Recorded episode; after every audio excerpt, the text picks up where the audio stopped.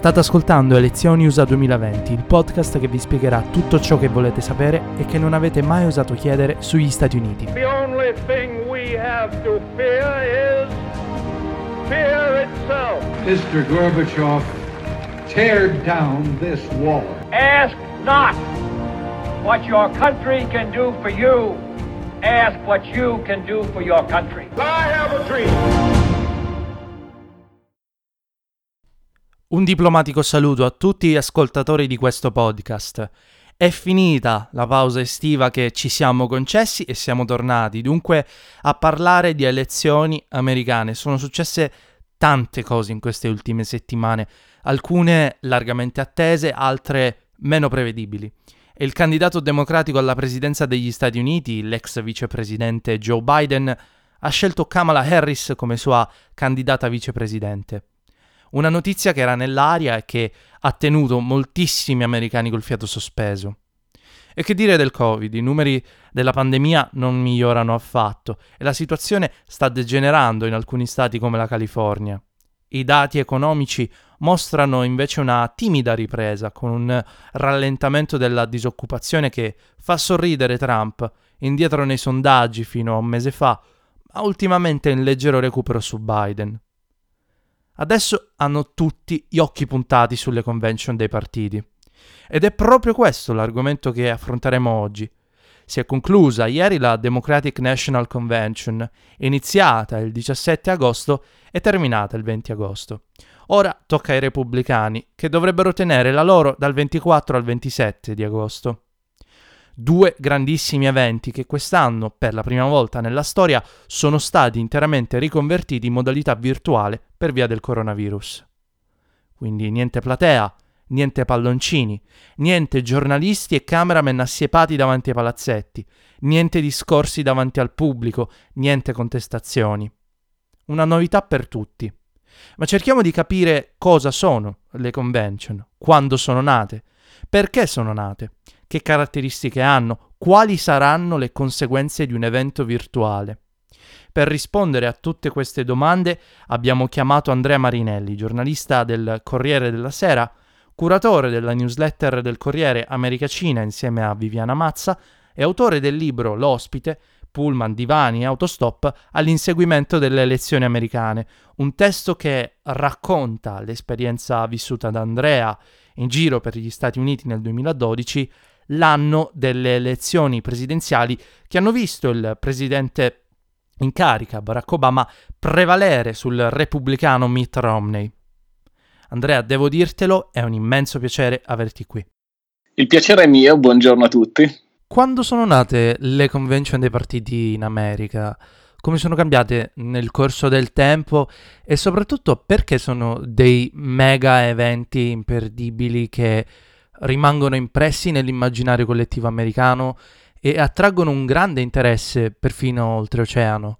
Le convention sono nate, diciamo, con, eh, con, la Repubblica, con il paese, vanno avanti dall'Ottocento, ma si sono evolute nel tempo. No? Inizialmente erano de- degli eventi in cui il partito prendeva in mano il processo di nomination e, e decideva poi il candidato, uh, magari spesso ribaltando le, eh, le votazioni del popolo. Poi nel 68 a Chicago ci sono stati dei, dei, riots terribili, era un periodo di grande ehm, fermento civile e sociale in, eh, in, America e quindi tra il 68 e il 72 eh, sono state proprio le, le, convention a, dare, a cambiare il sistema elettorale eh, americano, no? che è diventato un processo a, a tappe come quello che conosciamo oggi con eh, primarie, caucus, peraltro proprio eh, durante la convention democratica il presidente del partito uh, Tom Perez ha, ha, detto che probabilmente dal 2024 i caucus saranno eliminati, queste riunioni di condominio che si tengono in eh, scuole, eh, centri culturali, palestre, no? in cui erano molto pittoresche, a quanto pare non assisteremo, non potremo più assistervi. E, ehm, e quindi diciamo dal, dal 72 in avanti questo, il, il, il, sistema elettorale, il, sistema, la, il processo elettorale americano eh, si, è, si, è, sviluppato proprio in seguito a, a, una convention, quindi hanno avuto un, un ruolo decisivo in, da sempre nella scelta um, dei, dei candidati alla presidenza, ma poi anche nel, nel modo in cui questi candidati eh, vengono scelti. Otto anni fa ti sei imbarcato in un viaggio incredibile. Hai girato buona parte degli Stati Uniti in couchsurfing per poi partecipare alla Republican National Convention. E hai raccontato la tua esperienza nel libro L'ospite, che all'epoca fu un successo, se non sbaglio dopo un altro successo, quello del tuo blog. Spiegaci com'è stato vivere l'America vera, l'America profonda in un periodo stressante come quello delle elezioni e soprattutto come sono cambiati gli Stati Uniti rispetto a otto anni fa, cioè rispetto a Obama contro Romney è una domanda eh, sterminata sia per, eh, per, la mia esperienza che per diciamo, il cambiamento del paese. In breve, io erano diversi anni che facevo il giornalista a New York, ma come gran parte dei corrispondenti lavoravo a New York, vivevo a New York, vedevo le, l'America attraverso il filtro newyorkese delle grandi città e delle televisioni, dei giornali. Quindi, mh, diciamo, eh, sognavo un po' di, di poter ehm, di potermi avventurare nel paese, ma non avevo forse neanche eh, eh, idea di come no, poteva, poteva, essere, potevo trovarmi. E quindi, diciamo, le, dopo aver lavorato per il Sole 24 Ore, mi ero eh, licenziato per, eh, per, seguire un po' questo piccolo sogno di, eh, di viaggiare per il paese invece di, che raccontare da New York la, il processo elettorale. E quindi avevo cominciato a collaborare con tutti i, i piccoli quotidiani italiani che non avevano uh, un corrispondente o che, avevano, che si affidavano a giornalisti freelance come ero io. E, e diciamo uno spettro che andava dal manifesto a Libero al, al giornale al, a, a, riviste come Rivista Studio, eh, avevo iniziato proprio allora a collaborare con il Corriere, quindi erano diciamo un, un, una collaborazione enorme e, e, e, al tempo stesso un po' sconclusionata, no? perché poi non ero um, un corrispondente fisso no? che eh, ogni giorno uh, aveva un pezzo cui, su cui aggiornare i suoi lettori. Era uh, anche per questo che avevo deciso di uh, aprire questo blog che si chiamava eh, il Trading Post che poi l'anno successivo è stato comprato dal Corriere, adesso è un po' diciamo fermo, lo aggiorno molto poco, però era un, un blog in cui volevo raccontare al di là degli articoli istituzionali, tra virgolette, che, che scrivevo, volevo raccontare le esperienze ehm, che facevo. Quindi, diciamo, chiesi ai miei editor di, eh, di allora se, se gli interessavano dei, degli articoli dall'Iowa, dove il primo stato a votare con i caucus, eh, all'epoca era adesso credo il 3 gennaio il caucus, quindi mi ricordo partì il primo gennaio con un volo con scalo a Milwaukee, che tanto bene quest'anno era sede della Convention Democratica, e arrivai a Des Moines nel, nella mattina gelida di, di, eh, dell'Iowa di inizio gennaio con forse un metro di neve fuori dall'aeroporto. Insomma, loro mi dissero: Sì, sì, vai, però noi non ti possiamo pagare le spese, no? I, i miei editor. E, e, quindi io dissi: Vabbè, investo i miei soldi. E da lì un po' alla volta, capi- capendo che non c'era un modo di, di, rientrare delle spese, di potermi mantenere eh, al seguito dei candidati che saltano da una parte all'altra del paese. Eh, e, e, anche di, di, degli stati quando diciamo durante le primarie incominciai a togliere l'albergo, che non era un albergo di lusso, ma un, uh, uno squallido motel nei pressi dell'aeroporto, e, e, quindi mi affidai al couchsurfing. Poi cominciai a togliere gli aerei e, e viaggiavo in, uh, in, autobus oppure in, in, autostop, no? ne, negli spostamenti interni, e, negli spostamenti brevi in città. E questo un po' alla volta mi ha, um, mi ha permesso di entrare in contatto con eh, con, un popolo che poi mh, spesso viene tagliato fuori dalle cronache, che però sono, eh, sono loro a decidere chi, eh, eh chi sarà il candidato Uh, de, de, dei partiti. All'epoca, diciamo, Obama era, stava correndo per la rielezione, quindi io mi concentrai più uh, ovviamente sui repubblicani. C'era Mitt Romney, Rick Santorum, Newt Gingrich. Erano, diciamo, personaggi molto pittoreschi che si portavano appresso un, un pubblico pittoresco ai loro comizi. E sul blog incominciai a raccontare tutte le persone che, che incontravo ai comizi, facevo delle foto e gli chiedevo perché, perché voterai per Mitt o perché voterai per Newt e loro mi dicevano una frase e, e questo un po' mi aiutava a ricostruire il, um, il, il cosa muoveva no, l'elettorato americano. Al tempo stesso raccontavo le storie delle persone che mi ospitavano, che essendo un po' più progressisti perché diciamo si fidavano di ospitare sconosciuti ehm, su Couchsurfing molto spesso erano diciamo elettori democratici. Quindi diciamo avevo due eh, ehm, due voci no? In, ogni volta che, che viaggiavo nelle varie città poi alla fine furono credo 15 stati che, che attraversai eh, in, in, modo un po' bizzarro al seguito di Mitt Romney, eh, riuscivo ad, ad, ad, ottenere voci da, eh, da, voci progressiste, voci conservatrici, che erano peraltro molto più interessanti di quelle progressiste perché erano, mh, mm, eh, erano colorite, no? avevano un, un, uh, un senso di, eh, di, di, di quell'America nascosta che poi è emersa in modo dirompente con, eh, con l'elezione di Trump o, o diciamo da, eh, con il rifiuto di Hillary Clinton. E, è stato un viaggio molto bello. In quel, in quel periodo, e è una cosa che ho pensato spesso negli anni successivi, non riconobbi il malcontento, anche perché ovviamente nei, nei quattro anni successivi la cosa probabilmente si intensificò, però non, non, eh, non riconobbi il, eh, l'inizio di questo malcontento che poi ha portato alle elezioni di Trump. Era un'America più spensierata, più eh, fiduciosa, più disponibile no, di quella arrabbiata che nel 2016 è esplosa in questa elezione di protesta, che eh, ovviamente questo, questo, è stato.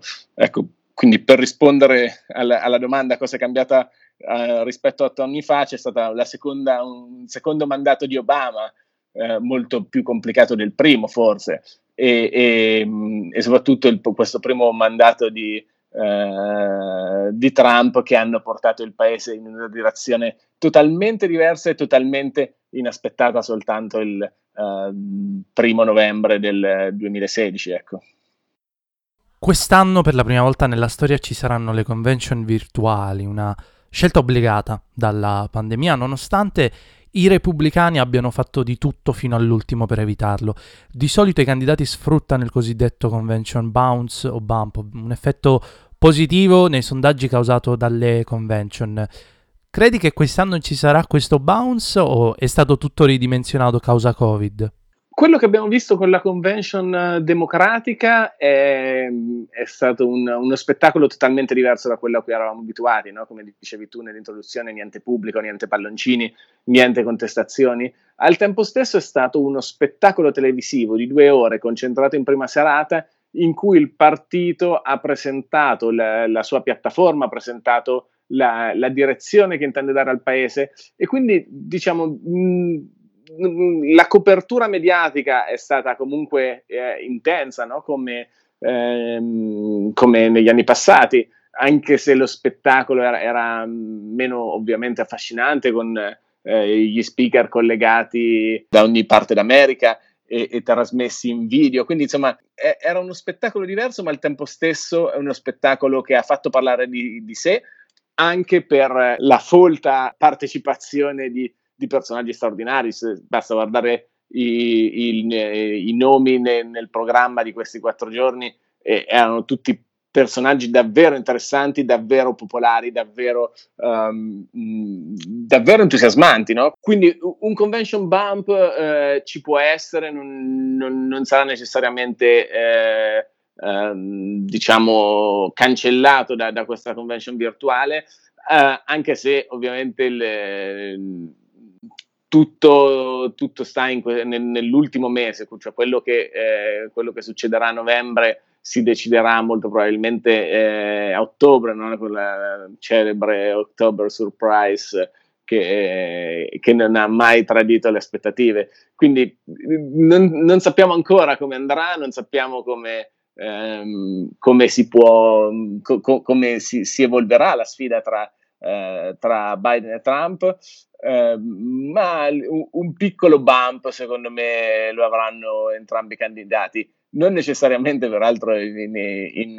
in negativo, in positivo, eh, quindi potrebbe essere anche un, un convention un convention low magari. Se ti chiedessi di nominarmi un fatto storico positivo e uno negativo delle convention di entrambi i partiti, quali sceglieresti e perché?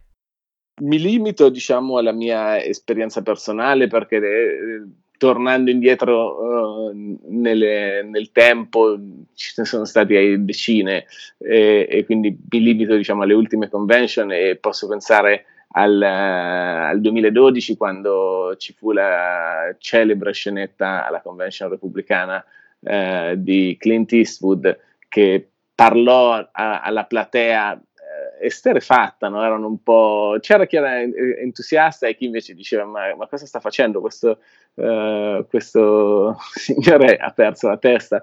Lui parlò dal palco con una sedia vuota, diceva questa sedia vuota è, è, è quello che... con una sedia vuota al suo fianco, no? diceva questa sedia vuota è, Obama che è, come se non ci fosse a governare il paese e quindi fu, fu trattato un po' come eh, come un mezzo pazzo che, che, ormai non ci stava più con la testa. E, ehm, e io non ebbi la, lì per lì la, la, la, sensazione che fosse stato un fiasco, e invece fu, fu considerato un grosso fiasco per, per Mitt Romney. Mentre le, quattro anni fa sicuramente il discorso um, celebre di Michelle Obama, When they go low, we go high, eh, che era riferito a Trump, quindi agli attacchi al, um, al, um, agli attacchi terra-terra che, che diciamo, le, Trump e, e, i conservatori che erano saliti sul suo carro uh, quando ormai, si era ormai assicurato la nomination stavano riservando a Hillary, Hillary la corrotta e, e, e, così via, insomma, tutti le, le, gli insulti sessisti che, che, che le furono rivolti eh, furono un po' schermati da questo intervento eh, ispirazionali di Michelle Obama. Donald Trump non potrà accettare ufficialmente la nomination del suo partito davanti alle solite folle oceaniche che lo sostengono ai suoi comizi. Pensi che questo possa svantaggiarlo e se sì, in che modo? Non credi che in un momento di estrema debolezza come questo sia invece utile mostrarsi forti, compatti e in grado di tenere tutto sotto controllo? Nelle scorse settimane ho intervistato Alan Lichtman, che è questo storico dell'American University che ogni quattro anni ehm, fa la sua previsione sulla base di, eh, di, di alcune domande, di un sistema di 13 domande vero-falso eh, molto semplici e, e, quest'anno ha pronosticato la vittoria di eh, Biden, dopo aver predetto, fu l'unico a predire quella di, di Trump quattro anni fa. Questo te lo racconto per, per un motivo molto semplice. Eh, Lichtman è un furbacchione, è, è uno che, una, che, che sbagliò a, a, a, la previsione di Al Gore, ma disse che per, lui prevedeva il voto popolare e non eh, il, il, voto del collegio elettorale, che eh, diciamo negli, negli ultimi vent'anni non sempre sono andati di pari passo. Quindi diciamo non è tanto la, uh, la, il pronostico in sé uh, la questione interessante. La cosa eh, interessante che, che, lui dice, eh, che, che, che, mi racconta, è che per, per, vincere le elezioni, specie un secondo mandato, bisogna saper governare, non bisogna fare campagna elettorale. E questo secondo me è il punto eh, su cui Trump questa volta non, non si può nascondere. Le, comunque eh, la si pensi politicamente, questa presidenza per molti versi è, stato, uh, è stata forse la più difficile de- de- della storia recente americana. E, e, quindi questo sarà sicuramente la zavorra che, che, si porterà appresso e non sarebbe riuscito in ogni caso secondo me a, a nasconderla dietro le folle oceaniche eh, che si portava appresso quattro anni fa. L'ex governatore repubblicano dell'Ohio, John Kasich, ha partecipato alla prima serata della Convention Democratica. Il suo messaggio è stato un appello all'unità rivolto agli elettori che sono indecisi se mettere da parte la loro appartenenza partitica e quindi votare per Joe Biden o se riconfermare Donald Trump. Credi che il suo endorsement al candidato democratico smuoverà qualcosa a livello elettorale in Ohio, uno stato che secondo i sondaggi dovrebbe rimanere a Donald Trump, e la minoranza di elettori repubblicani anti-Trump che rappresentano Kasich e il Lincoln Project, pensi che sia sopravvalutata? Kasich è stato un, un, governatore abbastanza popolare, però non ha mai avuto un, un impatto a livello nazionale, anche quando si è candidato alle, uh, alle, presidenziali. È uno di quei candidati repubblicani che piace più alla stampa moderata, un tipo alla John Huntsman che, eh, che piaceva ai, a, alla stampa, piaceva ai commentatori politici ma non ha una vera presa sul, eh, sulla base del Partito Repubblicano, proprio perché è un moderato. Eh, non è stato l'unico a parlare, l'unico repubblicano a parlare alla convention eh, democratica, c'è stato Meg Whitman, c'è stato um, Susan Molinari, che era una vecchia deputata di New York, e loro rappresentavano un po' la voce del partito scontento da, di Trump. Una voce che è rimasta molto flebile in questi quattro anni sono stati pochissimi il, eh, i, i, i, repubblicani a esprimersi eh, esplicitamente contro Trump. Molti si sono ritirati dal congresso. Eh, John McCain eh, eh, in segno di protesta, segno, si sono ritirati in segno di protesta eh, ehm, senza però esplicitare il, il, il, motivo per cui la, lasciavano la politica, uno su tutti ehm, Paul Ryan. John McCain, che fu il primo a, a esprimersi chiaramente contro Trump, purtroppo eh, ci ha lasciato. Eh, Mitt Romney è stato l'unico a votare contro, a favore dell'impeachment di Trump, è stato uh, additato come un paria uh, dai, dai, suoi colleghi di partito. Quindi il dissenso nel, nel, partito di Trump non è il benvenuto. E queste voci in qualche modo uh, sono un, un, tentativo di alzare, eh, di alzare la testa che non so se effettivamente eh, lasceranno, las- riusciranno a lasciare il segno, ehm, come ad esempio il, il, Lincoln Project, che è un altro, un altro progetto di, di conservatori antitrampiani. Eh, la cosa che penso è che però sono uh, il segnale di un, eh, di un, malcontento all'interno di un'ala moderata che non si riconosce ovviamente eh, nel presidente. Lo spettro delle contestazioni si aggira nella convention democratica da decenni. A differenza di quattro anni fa, però, Bernie Sanders, i cui sostenitori non hanno accettato di buon grado l'endorsement a Biden, Sembra più motivato a tenere unita la sua base. Nel suo discorso durante la prima serata ha ribadito la portata storica di queste elezioni e chiesto ai suoi elettori di votare per Biden per salvare la democrazia americana e addirittura per salvare il pianeta. Tu credi che filerà tutto liscio stavolta, magari avendo anche risvolti positivi sull'affluenza dei liberal e dei più progressisti alle elezioni di novembre? Sicuramente c'è un maggior senso di coesione in chiave antitrampiana, ma anche in chiave, eh, in chiave interna al partito. Eh, Sanders aveva, non aveva grande stima di Hillary Clinton e questo era evidente, e così come non l'avevano i suoi sostenitori eh, più radicali che non andarono a votare, o così diceva che qualcuno, che molti votarono Trump pur di non votare Hillary. Uh, questa volta le, le, i rapporti sono diversi. Sanders e Biden hanno un rapporto uh, d'amicizia trentennale, si stimano, e, e questo ha um, sicuramente influenzato il eh, modo più, um, più docile, le, diciamo l'atteggiamento più docile di Sanders nei confronti di Biden. Uh, rispetto appunto a Hillary Clinton che fu trattata in modo molto aggressivo quattro anni fa. Ehm, io credo che, eh, che, sicuramente questa volta eh, i democratici cercheranno di non ripetere l'errore di quattro anni fa, quando pensavano che la vittoria eh, fosse in tasca Hillary Clinton e molti non andarono a votare dicendo tanto vinciamo, io non, non vado a votare per lei. Eh, quest- Trump vinse di 77 mila voti in tre stati, quindi eh, fu una vittoria così risicata che, che credo che quest'anno eh, i democratici hanno eh, imparato la lezione e non, eh, non si faranno scoraggiare diciamo, da, un, da un candidato che non è magari quello che avrebbero voluto. E anche per oggi è tutto. Voglio ringraziare Andrea Marinelli per il tempo che ha dedicato a questa intervista e per le preziosissime risposte che ci aiuteranno a capire come ripartirà la campagna elettorale dopo le convention. Vi invito infine ad iscrivervi alla newsletter del Corriere America Cina curata da Andrea e Viviana Mazza. Andrea, speriamo di rivederti presto. Grazie mille e buona giornata a tutti. Io vi do appuntamento come al solito a venerdì prossimo con un nuovo episodio. A presto.